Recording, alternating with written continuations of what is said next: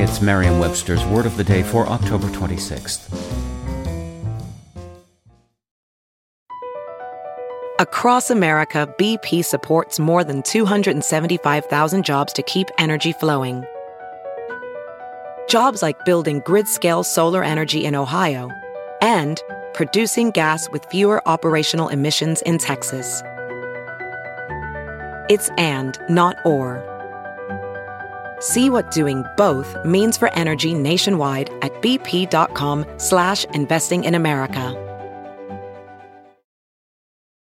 Today's word is repine, spelled R-E-P-I-N-E. Repine is a verb that means to feel or express dejection or discontent, to complain. It can also mean to long for something. Here's the word used in a sentence from David Copperfield by Charles Dickens. All his journeys were ruggedly performed, for he was always steadfast in a purpose of saving money for Emily's sake, when she should be found. In all this long pursuit, I never heard him repine. I never heard him say he was fatigued or out of heart.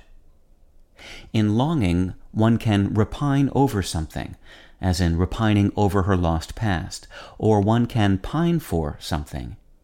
The two words used thus mean close to the same thing, but not exactly. Pining refers to intense longing for what one once knew. Repine adds an element of discontent to any longing, an element carried over from its sense to feel or express dejection or discontent, which has been in use since the 16th century. Washington Irving used the earlier sense in his 1820 work, The Sketchbook, with this sentence Through the long and weary day he repines at his unhappy lot. Pine and repine are from the Old English pinian, meaning to suffer, and probably ultimately from the Latin word poena, meaning punishment. Poena also gave us the word pain.